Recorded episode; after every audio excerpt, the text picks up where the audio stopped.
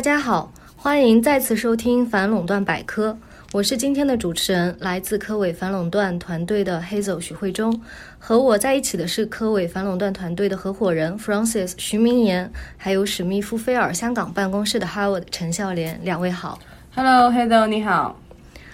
双十一刚刚结束，而互联网平台的狂欢仍在继续。今年是双十一的第十二个年头，天猫成交额创下四千九百八十二亿元的新高，京东也创下了累计下单额两千七百一十五亿的新纪录。然而，即便是如此的盛况空前，双十一当天，中国电商股却遭遇了全线暴跌，总共蒸发市值高达一千五百亿美元。业内普遍认为，这与中国竞争执法机构国家市场监督总局十一月十日发布的关于平台经济领域的反垄断指南征求意见稿有关。本次征求意见稿针对了互联网平台经营者的特点，以及目前平台经济发展中出现的一些问题，从反垄断监管的角度进行了明确和提示。我们今天将重点探讨其中几个关键的议题。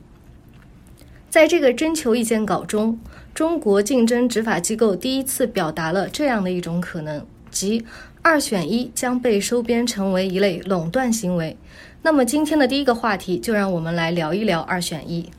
嗯，这是一个很有趣的话题。我想请问两位，你们是怎么理解二选一？你们理解什么是二选一呢？我理解二选一呢，就是平台 A 和平台 B 只能选一个。商家在平台 A 开店就不可以在平台 B 开店。嗯，我理解也可能存在别的情况。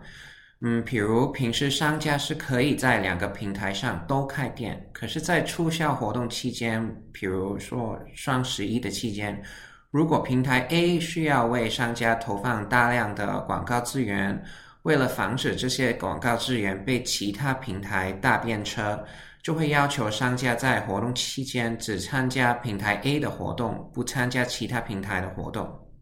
哎，Howard，你说的搭便车是个什么概念呢？我搭了你的便车，通俗来说就是我赚了你的便宜。比如说，我是电商平台，为了帮助一个卖家做业绩，我投钱为他做广告，结果广告有效果了，他卖的品牌有吸引力和影响力了。可是，其实产品同时在很多别的平台上也去做销售，而很多消费者在别的平台上购买这个品牌的产品，那我投了钱，却让我的竞争者就搭了我的便车。所以这样看来呢，哪怕名字都叫二选一，但是内涵未必完全一样。其实刚才你们描述的行为，在反垄断语境下，一种是独家交易。另一点却有点像忠诚折扣，虽然它并不完全等同于忠诚折扣。反垄断法对独家交易和忠诚折扣有什么不一样的规制方法吗？独家交易呢，就是我用合同约束你，不能和我的竞争者合作，只能与我合作。忠诚折扣就是我用一些软手段来引导你对我忠诚，比如呢，购买量越大，我就会打越大的折扣，或者呢，我提供流量支持你进行销售。呃，虽然忠诚折扣也可能会产生包括封锁市场、阻止竞争者有效竞争在内的限制性效果，但是纵观各国的反垄断执法，大家通常会对独家交易更严厉，但是对忠诚折扣更宽松，除非有证据证明忠诚折扣的限制效果超过了促进竞争的效果。嗯，那么这样看来的话，这和二选一的初衷的确是相似的。二者的本质呢，都是为了防止我的投资被别人搭便车所采取的措施。是的，两者的确有相似的地方，但其实各个概念从反垄断的角度去分析，还是会有所不同。所以我们也很高兴看到总局在征求意见稿中啊，将独家交易和二选一分开进行讨论。我们理解，他们也倾向于认为二选一并不必然就是独家交易。从全球执法情况来看呢，引导忠诚的折扣行为或者类似的行为，的确是反垄断领域里面比较复杂的、比较具争议性的一类行为。因此，在反垄断执法机构考察二选一时，或者是平台企业在判断二选一是否合规时，需要具体考虑以下几个因素。第一呢，就是二选一是否会导致事实上的独家交易；第二呢，是二选一是否会显著的提高竞争者的成本；第三呢，就是成本增加会对竞争和市场效果产生什么影响；最后第四就是竞争者为何无法对抗这样的安排。这么看来的话，对二选一的反垄断判断好像是一个不简单的论证过程。没错，而且征求意见稿中也提到，二选一也是可能具有正当理由的。比如，呃，二选一是为了保护针对交易进行的特定资源的投入而言是必须的。我理解这个就是考虑了某些类型的二选一可能具有防止搭便车的效果。那么二选一的好处，呃，包括鼓励平台做出有利于商家的投资，随后激励商家努力销售，还有呢，促进商家竞争。平台可以使用呃这个忠诚折扣，刺激下游的小型的这个商家与下游的大型商家之间展开竞争。最后呢，还可以通过提高品牌忠诚度来提高品牌竞争力和品牌之间的竞争。呃，其实呢，二选一只是反垄断分析的一部分难题。那么，二选一呢，是作为一种潜在的滥用市场支配地位被讨论的。那么，对于滥用市场支配地位行为而言，怎么去界定相关市场，以及怎么去判断这个平台它在这个相关市场上具有市场支配地位，这往往又是另一个技术难题了。我注意到本次征求意见稿呢，还开辟了一个新的思路，在特定个案中，尤其是滥用市场支配地位的案件中，可以不界定相关市场而直接认定垄断行为。这其中又有哪些考量呢？平台经济的相关市场界定很难，主要呢是因为三个原因：第一，多边市场牵涉诸多的市场；第二，零价格竞争。第三，不同的市场间界限模糊，所以呢，这次征求意见稿也指出，经营者之间的竞争通常呢以核心业务为圆心展开，目的是获得用户广泛和持久的注意力。因此，在界定相关市场时，不能仅简单的依据平台的基础服务，还要考虑可能存在的跨平台网络效应，从而决定将平台是界定一个独立的市场。还是分别界定多个关联的市场，这让我想起来欧盟委员会的一个判例。在那个案子中，委员会界定了通用搜索服务市场及购物比较服务市场两个市场。而在界定搜索市场时，委员会认为，虽然搜索服务为免费的服务，不在价格方面竞争，但是搜索服务端。和广告端构成了双边的市场结构。经营者一方面可以广告端的收费反哺搜索服务端的投入，另一方面可以通过提供免费的通用搜索服务来换取数据收集，并对数据加以利用，以提高搜索的相关性和定向广告的精确度。而且，搜索端用户量的累积。也可以进一步吸引广告主在搜索上的投放，二者是相得益彰、互相哺育的，形成了较强的一个网络效应。由此来看，对于生态系统的经营者，在一定的情况下，经证执法机构可以从其平台的整体角度出发，考虑跨平台网络效应。评价在平台市场上对其他关联市场的影响，而且其实一般情况下呢，界定市场不仅是执法者需要考虑的，被调查的经营者也需要向执法者举证及表述，比如说尽可能的将市场定义定得更广，以使自己的市场力量达不到支配地位。是的，没错。那么除了呃行政执法以外，在呃民事诉讼中，原被告双方就更会对这个相关市场怎么界定、你争我夺展开充分的阐述和辩论了。那么，如果按照新的指南，某些案件中不再需要界定市场的话，是否有可能在今后的实践中略过界定相关市场这个难点呢？我在联合国任职时，曾经有一次政府间专家会议上，有一个国家的竞争执法机构倡议过这么干。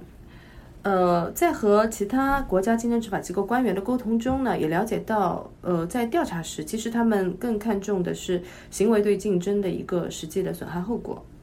然而，实际情况是，截止目前，全球都鲜有相同的操作，似乎还没有略过相关市场界定，直接认定相关行为构成滥用行为的案例。在最高院判例奇虎三六零诉腾讯案中。最高院也是对相关市场进行了充分的讨论，只不过没有对这个相关市场的边界最后做出一个明确的结论而已。哎，我还记得当年三 Q 大战的盛况啊！哎，不过好像这个案子是在二零一四年的。那么最近有没有一些呃新的法院的判例更新呢？是的，就在今年五月，广东省高院呢有一个针对。广州华多网络和网易滥用市场支配地位案的一个二审判决，法院在判决中明确，虽然呢，并非在每一个滥用市场支配地位的案件中都能够去清楚的界定相关市场，但是除非现有证据可以直接反映竞争者的市场地位等情况，而无需界定的。或者基于行业的特殊性等原因无法界定的，否则相关市场分析和界定仍然是对竞争进行分析的起点，是反垄断分析的重要步骤。那么结合哈沃德刚才介绍的国外的案例，我理解啊，这个相关市场界定的难题虽然难，但并非是无法克服、不可逾越的困难。好的。那除了我们国内的执法以外，Howard 能否请给我们讲一下国外执法的动态呢？当然可以呢。其实最近除了我们国内的反垄断执法机关在关注平台经济的问题以外，全球很多的执法机关也同样在关注。欧盟委员会最近就着是否需要就订立新的法律去监管平台经营者进行了公开咨询。另外呢？也动手对多个平台经营者展开了调查。就在本月的十日呢，欧盟委员会就其正在对亚马逊进行的一个调查，正式向亚马逊发出了异议声明。这个调查呢，主要源于亚马逊的双重角色，它既是一个电商平台运营商，又在自营平台上与第三方卖家竞争的一个零售商。这个双重角色具体引起了一些什么问题呢？具体的问题其实还是离不开数据。作为平台的运营者，亚马逊可以获得海量的包括价格啊、利润呢、促销活动、销量以及消费者偏好在内的第三方卖家的业务数据。委员会的调查发现呢。大量这类数据呢，畅通无阻的流入了亚马逊的零售业务部门，帮助亚马逊在零售业务做出更优的商业决策，从而使亚马逊零售业务获得不公平的竞争优势，损害了公平竞争和平台上第三方卖家的利益。嗯，这么听起来，其实跟我们一般在传统行业中看到的信息交换问题还比较类似哦。嗯，是的，呃，其实这个问题虽然在平台经济这个背景下显得比较新，但事实上和我们呃一般处理的信息交换的问题的本质呢是一样的。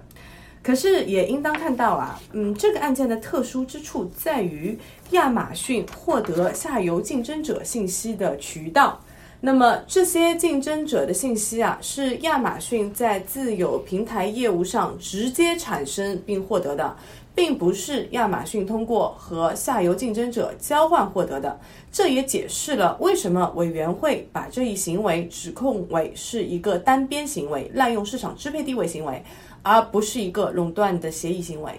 没错。而这个平台的双重身份引起的反垄断忧虑呢，也是这次平台经济指南里面没有重点针对的。所以，我们也对欧盟的这个案子非常热切的关注。其实，在这个调查中，就会体现到我们之前讨论过的市场界定的这个难题。因为亚马逊一直坚持说自己跟线下的平台是竞争者，呃，他们的市场力量和市场份额呢，在下游完全没有达到具有市场支配地位的这个地步。没错。然后，另外令人比较意外的是呢，其实欧盟委员会在同一日更宣布了，他会同步对亚马逊展开第二个正式的调查。那这第二个调查呢，主要关于亚马逊涉嫌给自己的零售业务以及使用亚马逊物流服务的第三方卖家的一个优待。欧盟委员会正在调查这些行为是否同样构成滥用市场支配地位。目前呢，就这第二项的调查呢，没有太多的公开资讯。可是我们理解委员会的担忧，主要涉及的商业行为包括亚马逊如何选择主动推送给消费者的产品。就是说，亚马逊的网站上有一个位置是比较突出的一个推送栏目，一般被放进这个推送栏目的产品就会有较好的销量。有关这个调查呢，其实我们也非常关注啊。这个欧盟委员会到底会去怎么样归类这一种新型的滥用行为？是不是会甚至创设这样一种新型的滥用行为？其实中国的竞争执法机构在起草征求意见稿时，呃，可能也会面临类似的问题，因为平台经济中的滥用行为的形式是不断的在变化的。所以，是不是征求意见稿也应该预留一定的空间，允许竞争执法机构在未来可以去创设新的这个滥用的行为，从而能够有效的去规制这种限制竞争的行为。所以呢，平台经济的滥用市场支配地位行为啊，不管是对于想要合规的企业而言，还是对于需要去规制的竞争执法机构而言，都是一个难题。好的，谢谢两位。相信今天的内容呢，可以帮助互联网企业进一步思考运营中的风险和问题。本期的反垄断百科就先到这里了。如果您就今天的内容有任何问题，欢迎通过文章下方的联系方式随时联系我们，我们恭候您的来信。谢谢大家，下期见，拜拜。